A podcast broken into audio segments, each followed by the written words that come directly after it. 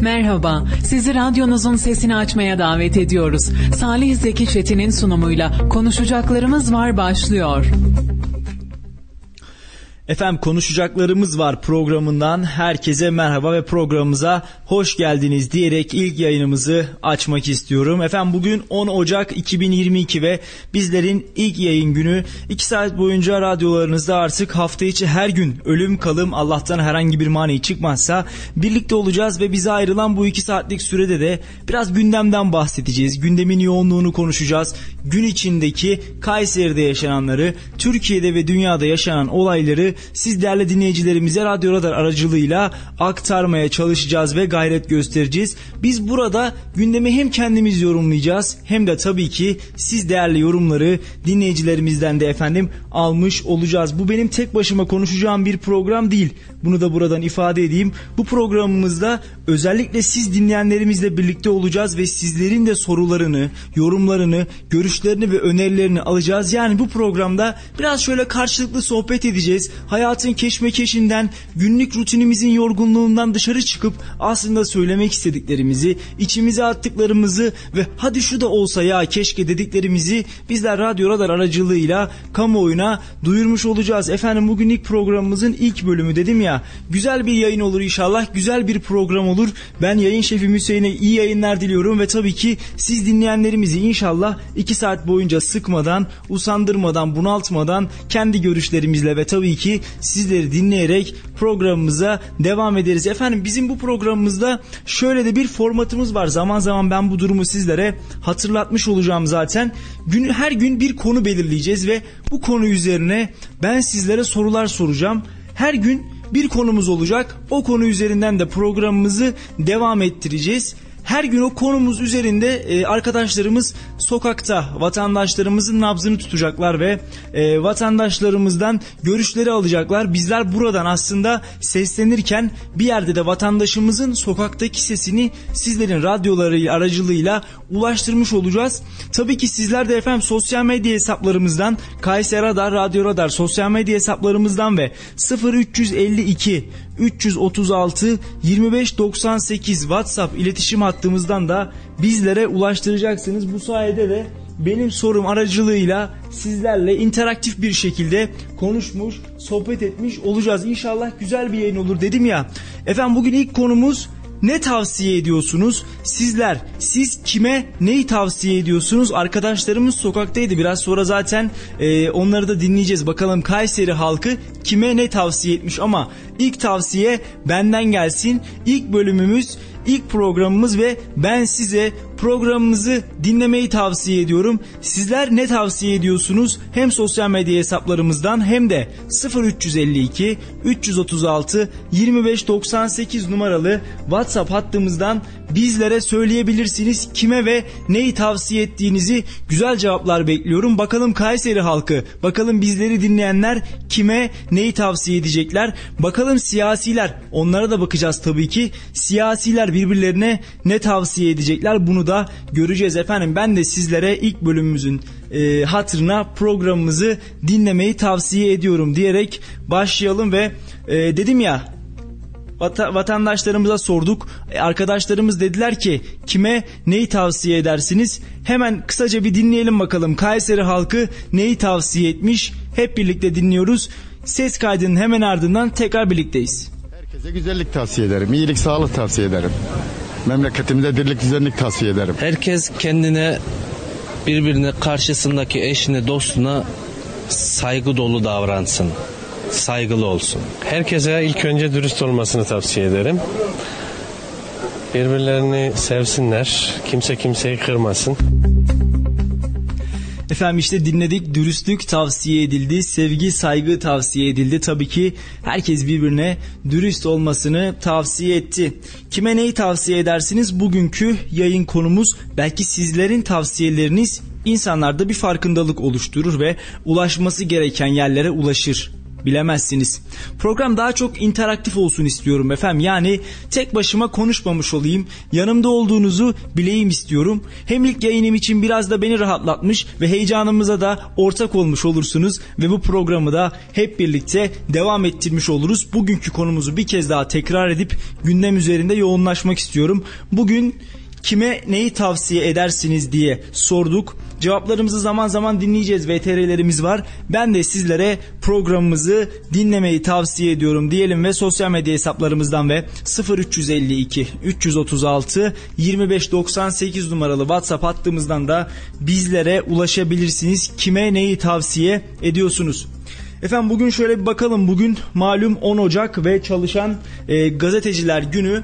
Bu meslek uğruna hayatlarını kaybetmiş bütün meslek büyüklerimizin, bütün basın şehitlerimizi saygıyla ve rahmetle buradan anmak istiyorum. Tabi gazetecilik e, bizler bu sektörün içerisinde henüz tam manasıyla harmanlanmamış, henüz tam manasıyla tozunu yutmamış insanlarız. Sektöre daha başlayalı çok da uzun zaman olmadı. O sebeple meslek büyüklerimizin emeklerini onlardan dinliyoruz. Çektikleri zorlukları onlardan dinliyoruz. Bu ülkenin basını şöyle biraz geçmişe döndüğümüzde Kurtuluş Savaşı yıllarında askerlerimize, Türk Silahlı Kuvvetlerimize ve kahraman Mehmetçiklerimize bu vatanın kurtulması esnasında birçok noktada yardımcı olduğunu biliyoruz. Ve Ulu Önder Mustafa Kemal'in de söylediği gibi basın bir milletin müşterek sesidir diyor Mustafa Kemal. Ve tabii ki e, basın anlamında da bütün basın şehitlerimizi saygıyla anıyoruz. Hayatlarına devam eden meslek büyüklerimize de hayırlı ve sağlıklı ömürler diliyoruz efendim. 10 Ocak Çalışan Gazeteciler Günü de bu vesileyle kutlu olsun. İnşallah daha dik bir basını, 10 Ocağı daha coşkulu ve tabii ki daha dik şekilde yaşayan bir basını hem Türkiye'de hem tüm dünyada görebiliriz. Zaman zaman şahitlik ediyoruz basın mensuplarına yapılan saldırılara gerek sözlü gerekse fiziksel olarak saldırılar. Tabii ki bizleri fazlasıyla üzüyor ve zaman zaman da zaten manifestolarla, kınamalarla bu tür olayların karşısında olduğumuzu belirtiyoruz. Bu vesileyle de bütün meslektaşlarımızın başta bütün meslek büyüklerimiz olmak üzere 10 Ocak Çalışan Gazeteciler Günü de kutlu olsun diyelim ve efendim haberlere bakacağız. Gündemde neler oldu? Şöyle bir göz gezdireceğiz. Hatta ilk haberden başlayalım. Omikron varyantının ülkemizde görülmesiyle birlikte vaka sayıları bayağı arttı. Eğer program bitmeden yeni rakamlar elimize ulaşırsa onları da paylaşacağız ama dünün rakamları zaten yeterince içimizi karartacak cinsten. Onu belirtmek istiyorum. Ee, Hüseyin sen de bakalak ol ben kaçırırsam bugün yeni rakamlar gelirse hemen şöyle canlı canlı paylaşalım efendim. Ama öncesinde şöyle bir düne bakalım. Ee, son 24 saatte 384.049 tane Covid testi yapıldı ve bu yapılan 384.049 testten 61.727 kişinin testi pozitif çıktı ve maalesef 173 insanımızı da dün itibariyle kaybettik. 35.163 vatandaşımızın ise e, iyileştiğini söylememiz mümkün. Efendim tabii ki bu salgın hayatımıza gireli 2 yılı devirmiş durumdayız. Maske, mesafe ve temizlik derken bunların yanına bir de tabii ki aşıyı ekledik. Ee, öncelikle ne zaman aşı yaptıracağız, nasıl yaptıracağız derken e, Türkiye'de biliyorsunuz Erciyes Üniversitemiz, Kayserimizin de medarı iftarı, Erciyes Üniversitemiz Profesör Doktor Aykut Özdarendeli hocamızın e, geliştirdiği Türkovak aşısını kullanıma soktu. Bizler de yaklaşık 1-1,5 saat kadar evvel Kayseri Büyükşehir Belediyesi'nin Ocak ayı meclis toplantısındaydık ve orada yine sizlere canlı yayınla e, o anları da buluşturduk efendim. E, Erciyes Üniversitemizin kıymetli rektörü Profesör Doktor Mustafa Çalış ve Turkova geliştiren Aykut Özdarendeli hocamız da e, bu ayki meclis toplantısına misafir olarak katıldılar ve kendilerine e, Kayseri Büyükşehir Belediyesi Meclisi adına Doktor Memduh Büyükkılıç tarafından birer tane plaket takdim edildi ve e, o anlarda ölümsüzleştirildi e, ve meclis kararıyla birlikte Kayseri'de bir cadde veya sokağa Aykut Özdarendeli'nin de ismi verildi. E, Aykut Hoca'nın ismi Kayseri'de aşıyı bulduğu memlekette bir sokağa bir caddeye kazındı ama Bundan daha da önemlisi belki de hayatını kaybeden yüz binlerce insanın olduğu bir hastalıktan ülkemiz adına böylesine önemli ve değerli bir çalışma yaptığı için hepimizin kalbine, hepimizin yüreğine zaten çoktan kazınmıştı. Hem Erciyes Üniversitemizin bir başarısı hem de tabii ki ülkemizin bu alandaki en büyük başarılardan bir tanesine sahibiz. Kendi aşısını yapan 9 ülkeden bir tanesiyiz efendim. Bunu da gururla ve yürekten söylemek istiyoruz. Dünyada 9 ülkenin başardığını bir de Türkiye Cumhuriyeti Devleti olarak biz başardık ve 81 vilayetin içerisinde de tabii ki bu gelişim Kayseri'ye ve Erciyes Üniversitesi'ne nasip oldu. Bunu da buradan ifade edelim. Erciyes Üniversitesi'nin geliştirdiği Türkovak faz 3 çalışmasında acil kullanım onayını da aldı. E, yaklaşık olarak 1,5-2 haftadır da vatandaşlarımız gidip Türkovak aşılarını yaptırabiliyorlar. Şanlıurfa'da kurulan bir tesiste üretiliyor Türkovak ve tabii ki dünya tıp tarihine de geçecek bir buluş Aykut hocamızı ve tabii ki tüm emeği geçen Erciyes Üniversitesi'nde çalışanları yürekten kutluyoruz. Hatta bir de Hüseyin'den kocaman bir alkış gönderelim. Bütün sağlık çalışanlarımıza Aykut Hoca'nın ve tabii ki kıymetli rektörümüz Mustafa Çalış'ın nezdinde. Efendim aşı hayatımızı daha da kolay ve rahat bir şekilde yaşamamızı sağlıyor. Aşı olmayanlara buradan bir kez daha aşı olun tavsiyesinde bulunmuş olalım bizler de. Hem de e, günün konularına yine dedim ya kime neyi tavsiye edersiniz sorusuna da bir katkı daha yapalım. Aşı olmayı tavsiye edelim ve programı izlemeyi, programı dinlemeyi tavsiye edelim. Bunun yanında da tabii ki aşılarımızı olmayı tavsiye edelim. Şöyle bir bakalım 18 yaş ve üstü nüfusa oranla en az 2 doz aşı yaptıranların en yüksek olduğu 10 ile şöyle bir genellemesiyle bakacak olursak efendim Osmaniye, Ordu, Amasya, Muğla, Kırklareli, Çanakkale, Eskişehir, Balıkesir, Zonguldak ve Bartın en yüksek 10 ilimiz Osmaniye ile başlayıp Bartın'la biten bir sıralamamız var. Ee, şöyle bir ilginç nokta ben burada yakaladım. Şunu da söylemek istiyorum e, en çok aşı yaptıran ve nüfusun en yüksek nüfusu oranla en çok aşı olan 10 ilin arasında e, Eskişehir'i görüyoruz. E, bugün açıklanan son vaka tablosuna göre de en çok vaka sayısına sahip olan il de yine Eskişehir. Hem en çok aşı yaptıran il hem de en çok vaka çıkan ilin Eskişehir olması da gerçekten ilginç ve enteresan bir nokta. Eskişehir Valiliği'nin de son aldığı kararla zaten e, müzik yapan yerler, eğlence me- mekanları saat kısıtlamasına gitti ve biraz daha aslında tedbirleri arttırmış olduk. Zaten ülke olarak son günlerde yeniden mi kapanıyoruz soruları hepimizin kulaklarında çınlamaya başladı ve tabii ki sosyal medyanın da en çok merak ettiği konulardan e, yer alıyor. Her akşam Twitter'ı şöyle bir bakıyoruz. Yine mi kapandık? Yine mi kapanıyoruz?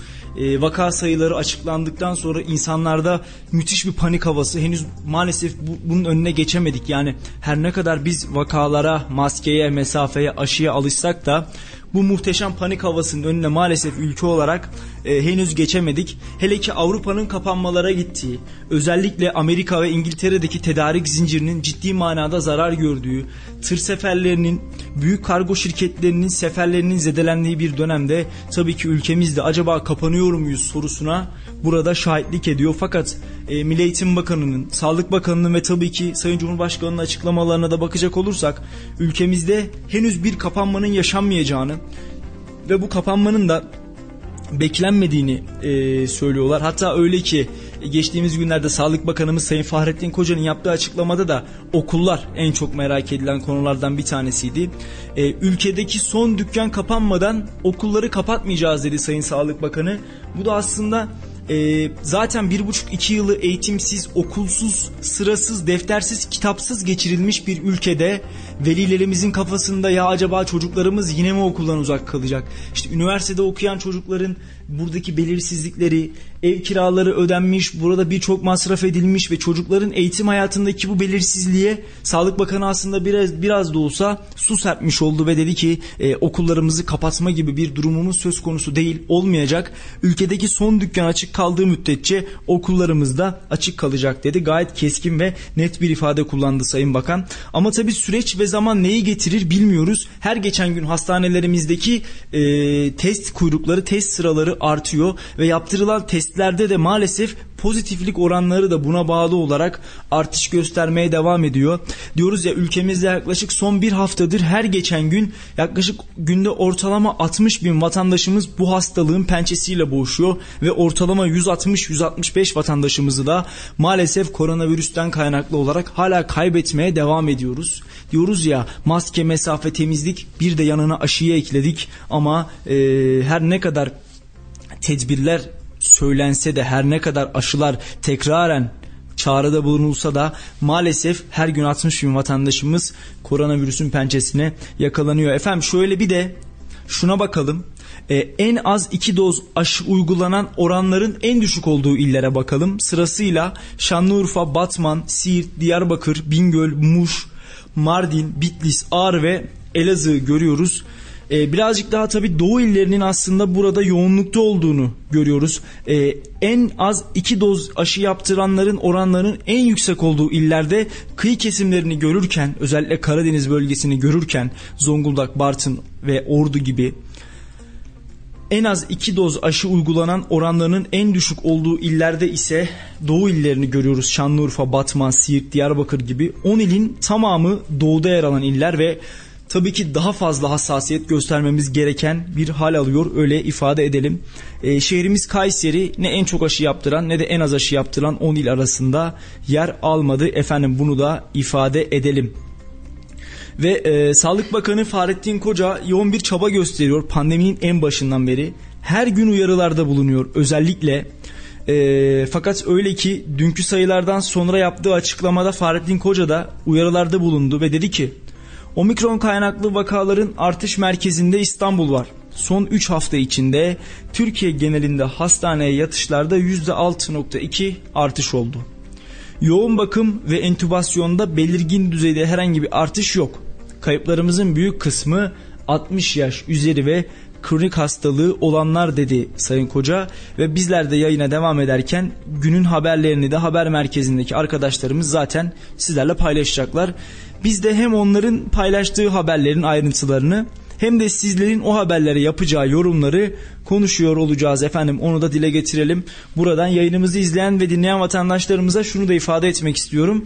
Ee, sizler de bizlerin konuştuğu konular hakkında ne söylemek istiyorsanız Kayseri Radar ve Radyo Radar aracılığıyla tabii ki dile getirin ve onlar üzerine de sohbetimize, programımıza birazcık daha interaktif olması vesilesiyle birazcık daha e, renk katsın, heyecan katsın diyelim. Sizlerin görüşleri de fikirleri de bizler için oldukça önemli efendim. Ee, Kayseri halkına sorduk dedik ki kime neyi tavsiye edersiniz? Yayınımızın ilk sorusuydu. Şimdi bir kez daha isterseniz soralım ve sokağa bir kez daha kulak verelim. Efendim sizler kime neyi tavsiye edersiniz? Buradan e, sosyal medya hesaplarımızdan yazabilirsiniz. Gelen cevapları ben de yayında okumuş olurum efendim. Kime neyi tavsiye edersiniz? Bugün bizlerin iki tavsiyesi vardı. Birincisi yayını izleyin tavsiyesi, yayını dinleyin tavsiyesi. İkincisi ise aşı olun tavsiyemizi buradan bir kez daha yinelemiş olalım. Hüseyin Bey hazır mı?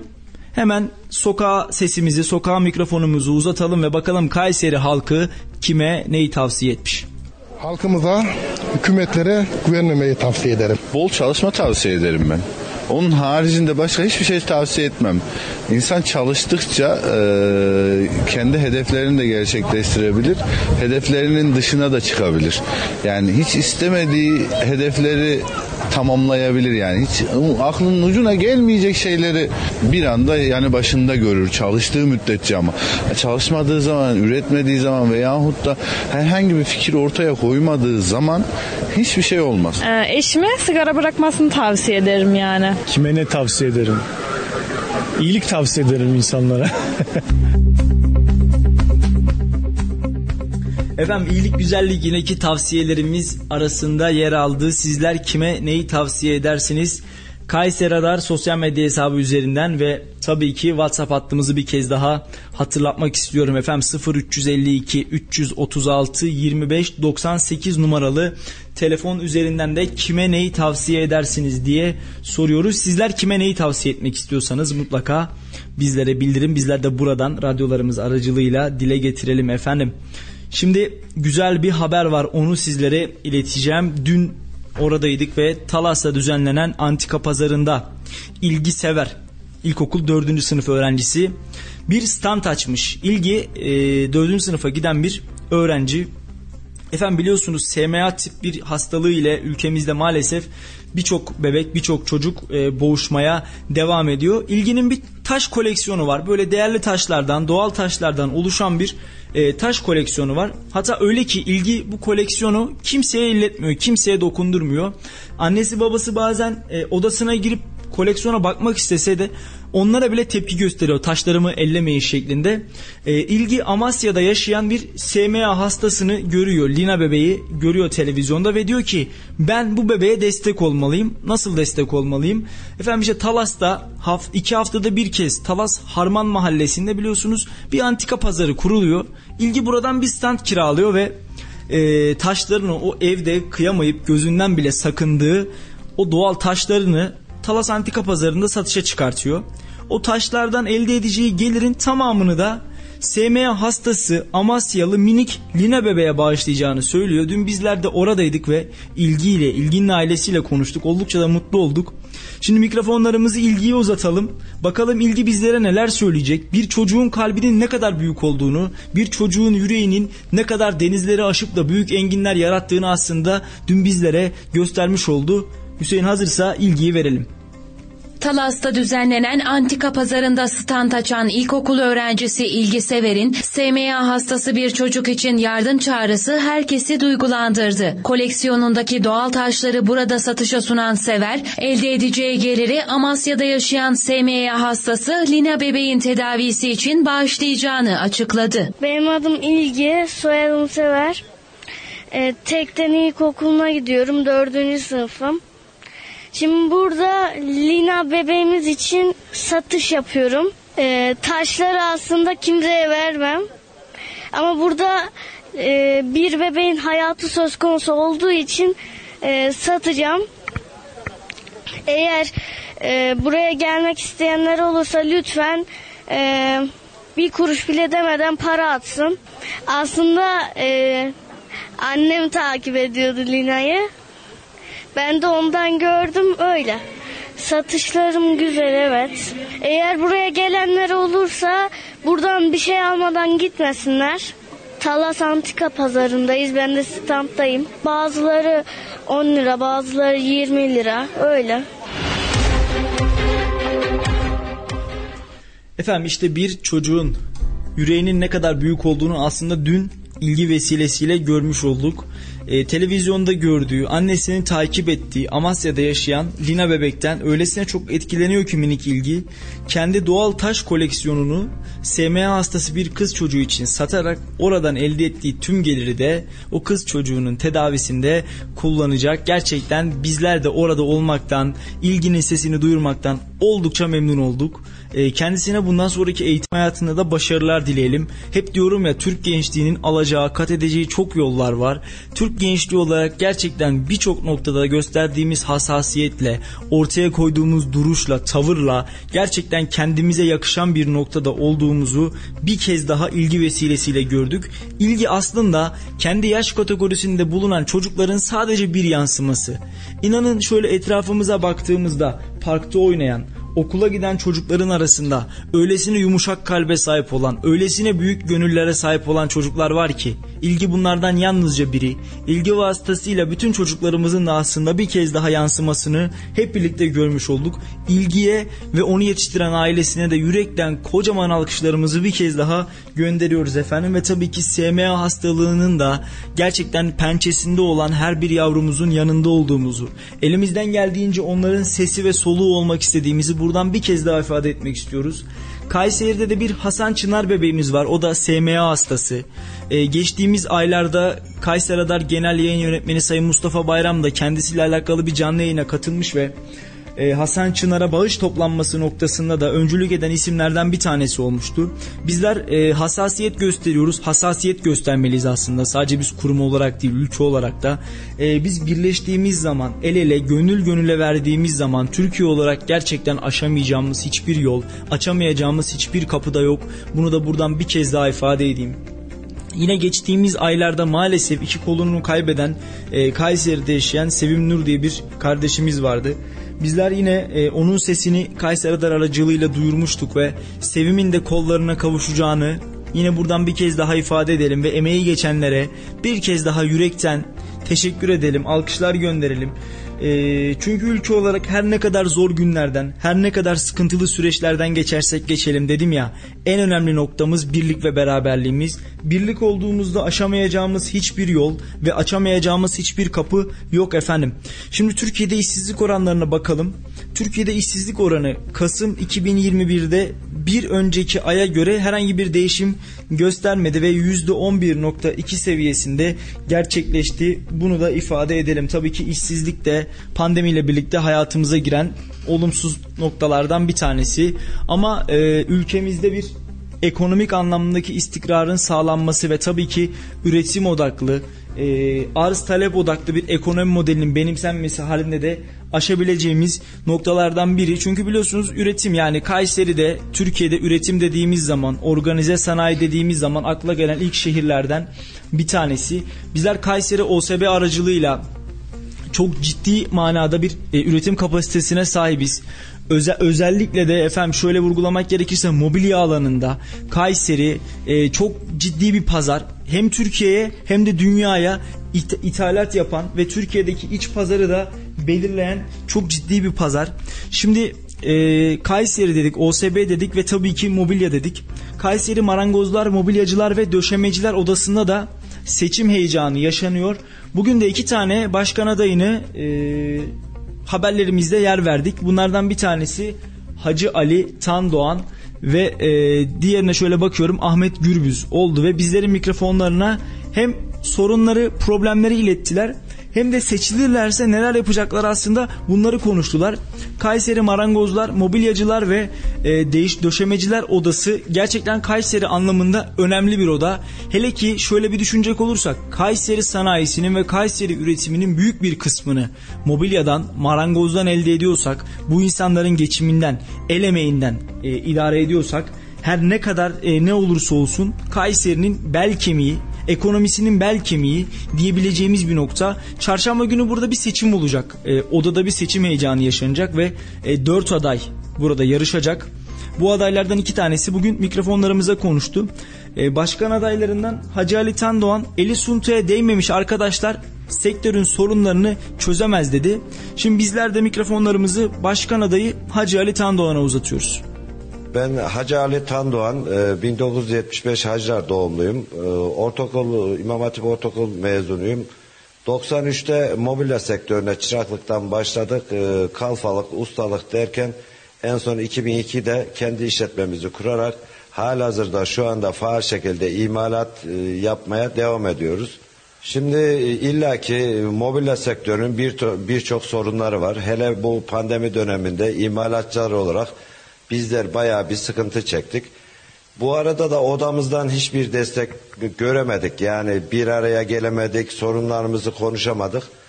Yani biz de şunu düşündük. Şu anda ekip arkadaşlarımla beraber hepsi faal e, imalatın içinde, sektörün içinde olan arkadaşlarla beraber oturaraktan bu sorunlarımızı odamızla beraber daha iyi bir çözebileceğimize kanaat getirerek e, ekip arkadaşlarımızla beraber biz bu yola aday olduk. E, sorunlarımızı daha iyi çözeriz. Odanın önderliğinde e, daha güzel olur düşüncesiyle şu anda bu yola çıktık inşallah. Şu anda e, vaatlerimiz tabii ki var. E, yapacağımız aklımızda projelerimiz var. Şu anda biz e, STK'larla beraber zaten bu işe çıkarken onlarla görüş oturup kalkıp bütün sorunları be, e, belirledik. E, ne bileyim insanları bir araya getirmek, tüm mobilya sektörünü bir araya getirip bir ses yapmak istiyoruz. Kayseri mobilyasını Türkiye'ye, dünyaya daha iyi nasıl tanıtırız? Onun projelerini yapıyoruz. E, bu arada işte işletmelerimizde ham madde sorunları var onları e, daha iyi çözmek için e, arkadaşlarla istişare halinde devam etmeyi düşünüyoruz. İhtiyaçlara göre bizlerde şöyle bir şans var. Hepimiz hal hazırda sahada olduğumuz için, işletmelerimizde olduğu için günübirlik gelişen sorunlara daha iyi bir çözüm üreteceğimizi düşünüyoruz. Ee, biz e, olmayacak, yapılmayacak vaatleri değil de birlik olarak her şeyi yapabileceğimizi kanıtlamak için bu işe aday olduk. Şu anda e, şimdiye kadar şunu da söyleyeyim yani odamızda baktığımız zaman e, işi aktif bırakmış arkadaşlarımız devam etmiş şimdiye kadar. Ama sektörün içinden gelmeyen birilerinin buraya gelip aday olup e, bizlerin e, sorununu çözemeyeceğini düşünüyoruz. Çıraklığını yapmadığın bir işin e, şu anda aktif çalışmadığın bir işin sorununu nereden nasıl bilip de ne şekilde çözeceksin Bir yerlerde oturarak bu sorunlar çözülmüyor. Biz hep sahadayız. Hepimiz beraber bu sorunları yaşıyoruz. Daha iyi çözeceğimize inanıyoruz. Yani sektör içinden olmayan insanların yapabileceği bir şey olmadığını düşünüyoruz yani. Yani şu anda suntayı görmemiş, bugüne kadar bir eli bir suntuya değmemiş arkadaşların buraya suntanın tozunu yutmamış arkadaşların burada bizlere bir şey katacağını düşünmüyoruz. Efendim Başkan adayı Tan Doğan bunları söyledi. Sektörün sorunlarını biliyoruz. Ustalıktan kalfalığa, çıraklığa kadar biz bu işin her aşamasından geçtik ve tabii ki Allah sonunda nasip etti dedi. Bir iş yerimiz var, bir iş yeri sahibi olduk. Ee, sorunları bildiğini söyledi. Kayseri'de gerçekten e, mobilyacıların daha fazla desteğe ihtiyacı olduğunu her fırsatta dile getiriyoruz doğru noktada yönetilirse mobilyacılar ve döşemeciler odası Kayseri ekonomisine çok ciddi gelir sağlayacağını, daha büyük pastadan daha büyük bir pay elde edeceğini söyleyelim. Çünkü özellikle tabi Hacılar bölgesini biliyorsunuz. Hacılallıysanız mutlaka ya mobilyacısınızdır ya mobilya ile uğraşmışsınızdır ya da oralarda bir mobilya ile uğraşan bir tanıdığınız vardır efendim öyle söyleyelim. Ee, gerçekten Kayseri'de önemli bir geçim kaynağı. Ee, odanın en iyi şartlarda olmasını bizler Kayseri basını olarak isteriz. Çünkü odaların başarılarını Kayseri çapında, Türkiye çapında dile getirmek de bizlerin en asli görevlerinden bir tanesi. Kayseri'ye bu memlekete bir çivi çakmış her kim olursa olsun, bir sunta doğramış her kim olursa olsun bizler arkasındayız, bizler destekçisiyiz. Fakat bu bağlamda baktığımızda kimler bu halkın sırtından 1 lira fazla alarak geçinmeye çalıştıysa, kimler bu odalarda başkanlık yapıp maalesef başkanlık koltuğunu dolduramadan, oturduğu yerin hakkını vermeden ve e, o makamlarda o mevkilerde yalnızca 3-5 lira fazla kazanmak için oturduysa da işte onların tam manasıyla karşısında durduğumuzu buradan bir kez daha ifade etmek istiyorum. Şimdi başkan adayı e, Ahmet Gürbüz'ün sözlerine kulak vereceğiz. O da küçük esnafımızın arkasındayız dedi. Bir başka başkan adayıydı. Çarşamba günü yapılacak genel kurul öncesi tabi başkan adayları da heyecanlı sahadalar. Hiç durmadan çalışıyorlar. E, bir oy fazla alabilir miyiz acaba? e, temaslarımızı kuvvetlendirelim. Neler yapabilirizin peşindeler. E, inşallah Kayseri için, Kayseri sanayicisi ve Kayserili esnaf için en hayırlısı olur diyorum ve Başkan adayı Ahmet Gürbüz'ün sözleriyle sizi baş başa bırakıyorum. Ahmet Gürbüz, e, 1972 doğumluyum. Biz bu mesleğe çıraklığımızla başladık. Kalfalık, ustalık. Sonra Allah nasip etti işlerimizi açtık. E, buralara bu seviyelere geldik. Önemli faktörler şunlardır. Yani geçmişten gelen sürekli 30 yıl aynı yüzleri görmekten esnafımız yani küçük esnafa hiçbir şey yapmadıklarından dolayı biz adaylığımızı açıkladık. Ee, bizim de belli başlı projelerimiz var.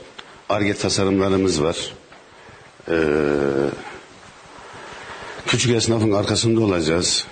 Ee, belirlediğimiz iş yerleri var. Yani mobilya kent yetmediği için iş yerleri kurmayı planladığımız var. Sonra e, yani küçük esnafın arkasında olacağız. Bu malzeme sorunları var. Alımlarda, satımlarda yani millet malzemeyi alıyor, işi yapıyor. Satacak yer yok.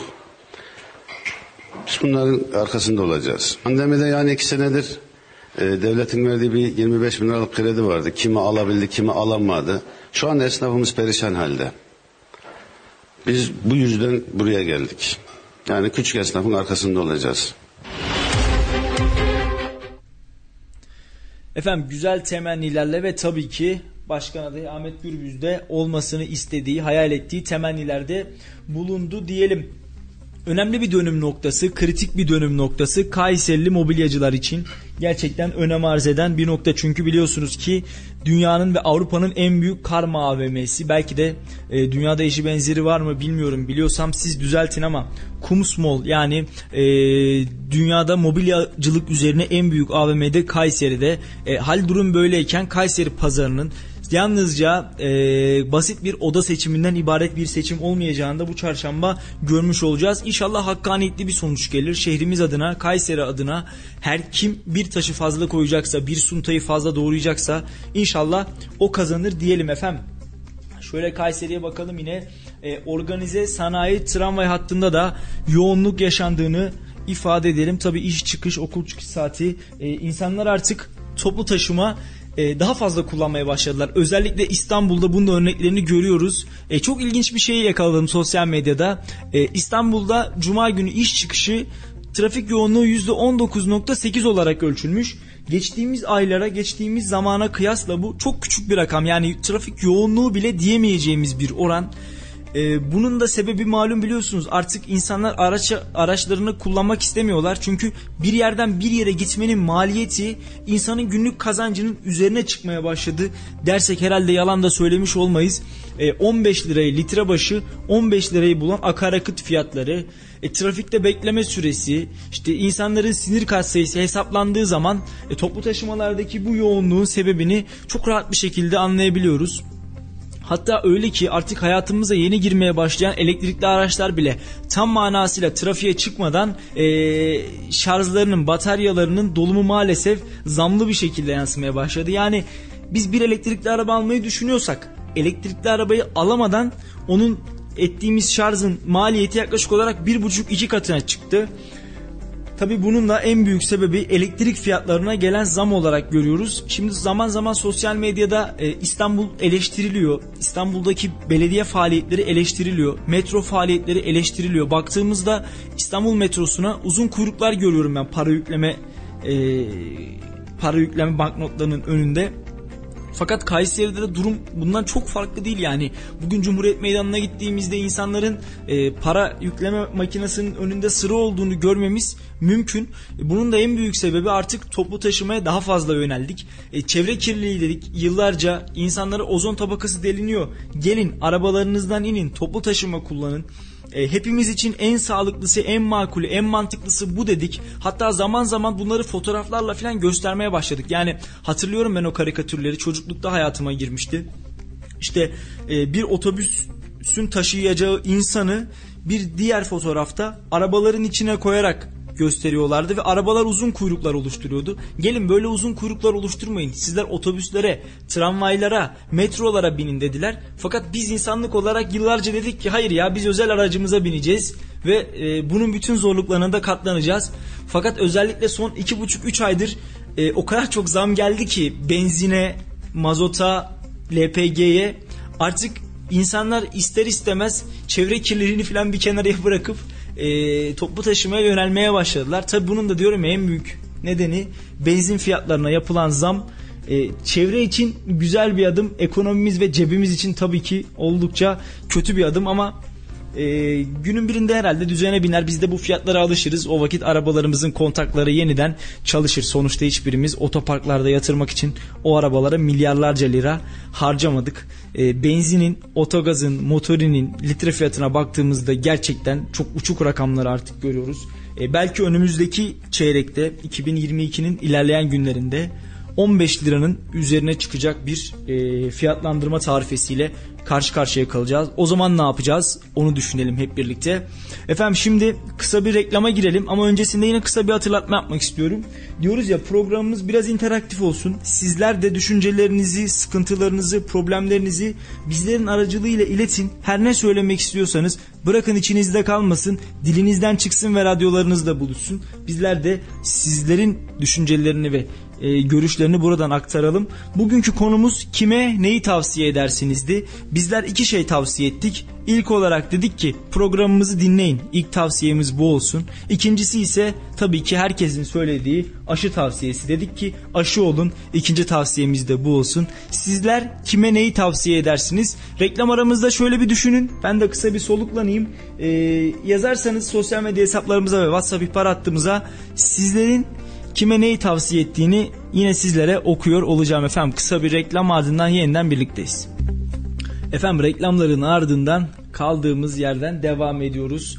Bugün dedik ya programımızın ilk bölümü konuşacaklarımız var. Programı tüm hızıyla devam ediyor. Radyolarınızın sesini şöyle birazcık daha açın.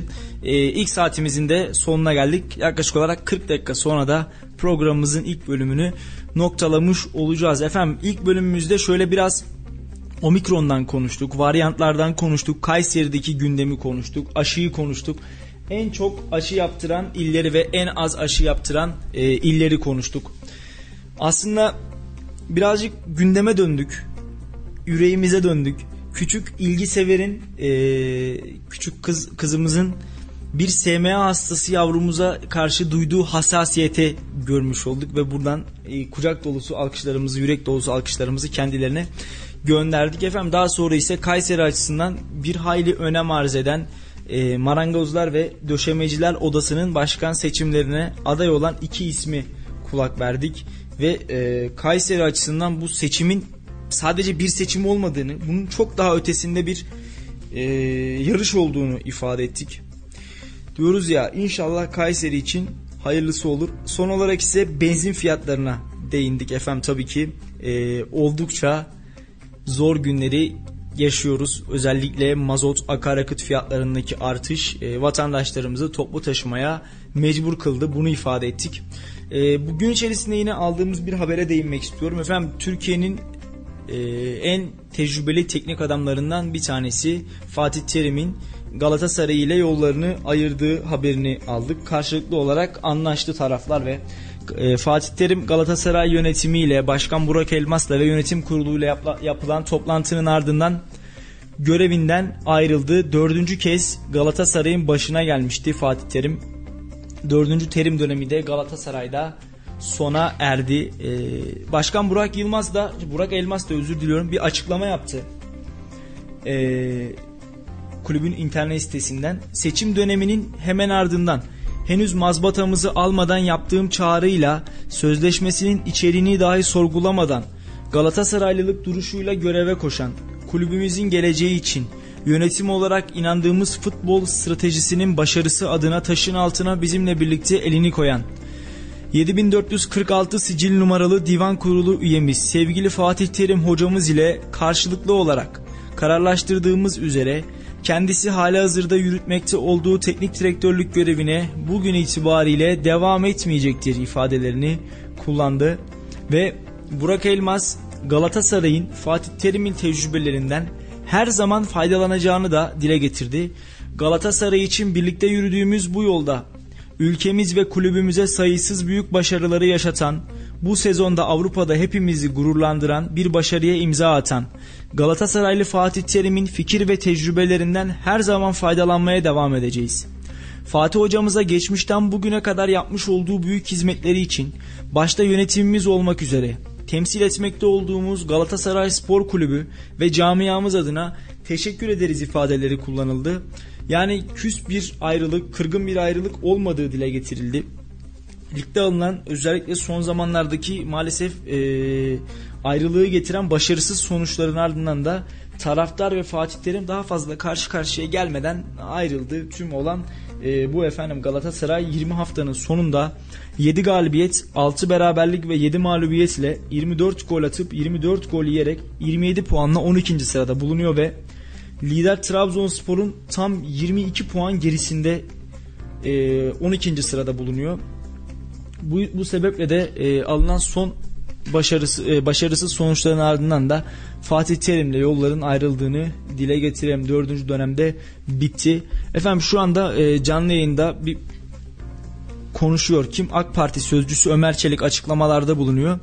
E, AK Parti MYK toplantısının ardından açıklamalar yapıyor. Parti sözcüsü Ömer Çelik.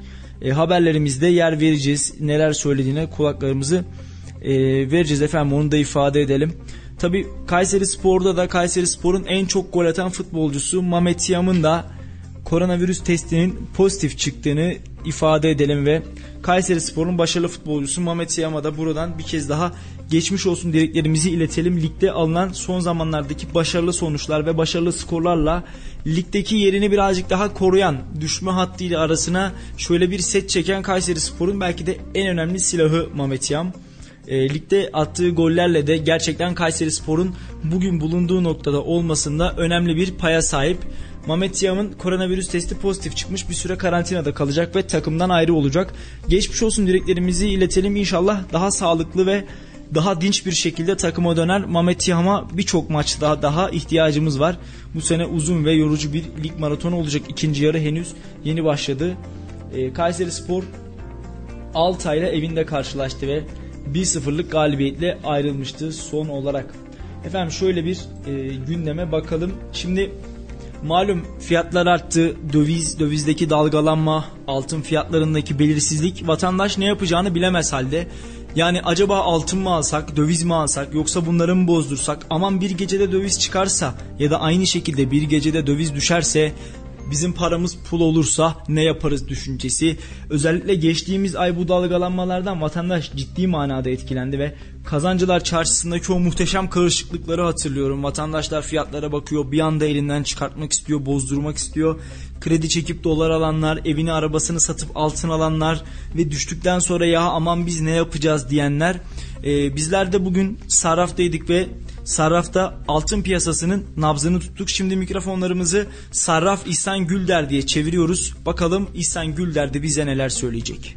Altın fiyatları da belli oldu. Geçtiğimiz haftayı 800 lirayla kapatan altın yeni haftaya aynı seviyede başladı. Sarraf İhsan Gülder'de ise altın fiyatları ile ilgili değerlendirmelerde bulundu. Geçtiğimiz haftayı 800 lirayla kapatan altın yeni haftada da aynı seviyeden işlem görüyor. Altın fiyatlarını değerlendiren Sarraf İhsan Gülder'de Cuma günü kapanışla birlikte altın fiyatı 800 liraydı. Bugün itibariyle de yeni haftaya altının has fiyatı 800 liradan başlangıç yaptı. Şu an çeyrek altın 1330, yarım altın 2650 ve 22 ayar altının fiyatı ise 776 liradan alıcısını buluyor. Şu anda benim gördüğüm altın kademe kademe yükseliyor. Herhangi bir düzeltme yapılmadı. Altın, Cumhurbaşkanımızın müdahalesinden sonra %35'lik bir düşüş yaşamıştı. Bundan sonra da fiyatlar kademeli olarak yükselmeye devam ediyor. Her gün altının kilogramı ortalama 3 bin lira yükseliyor. Bunun da ana nedeni dövizin yükselmesi. Döviz düşmüştü artması ile birlikte altın da yükseldi.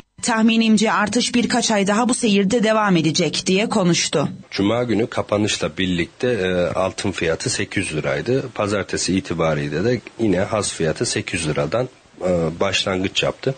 Çeyrek altın fiyatı 1330 lira, yarım altın fiyatı 2620 lira, gram sayısı 13300 liradan şu anda alıcısını buluyor.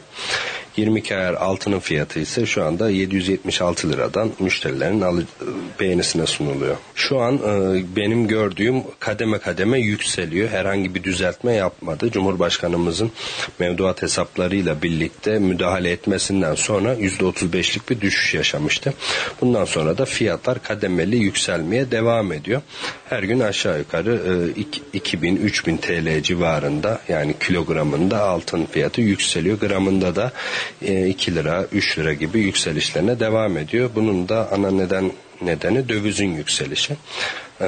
Dolar bildiğiniz üzere 11'e kadar düşmüştü. Şu anda 13.75 seviyesinde. Euro ise 15.50'ye kadar yükseldi tahmin ediyorum birkaç ay daha bu yükseliş devam edecek öngörüyorum. Ee, şu an iki haftadır bir belirsizlik var açıkçası. Ee, önceden alış ve satış olabiliyordu ama e, belirsizliğin e, süre gelmesi alışı ve satışı durdurdu diyebiliriz. Tabii bundan 3 ay öncesinde altın yıl sonunda 600'ü görür mü diyorduk. 1100 lirayı gördü.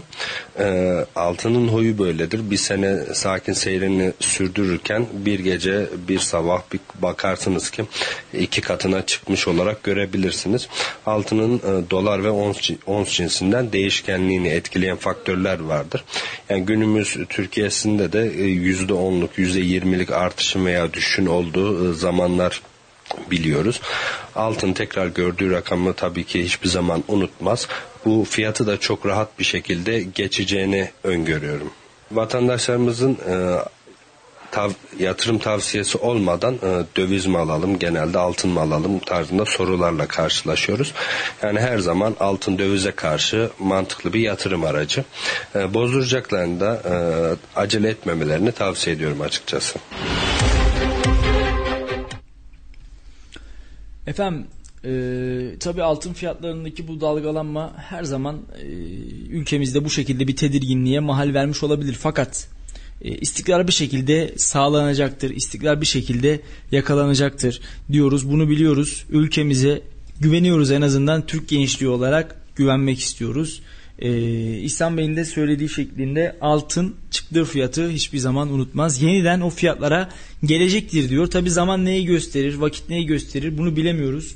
Ee, ama ekonomimizdeki daha stabil durum, e, ülkemizdeki güven güven ortamının sağlanması hepimiz adına e, daha önemli ve elzem diye düşünüyoruz. Şimdi e, yayın şefim uyarıyor. Kısa bir reklam verelim diyor. Kısa bir ara verelim diyor. Yayınımızın da son bölümüne geldik zaten.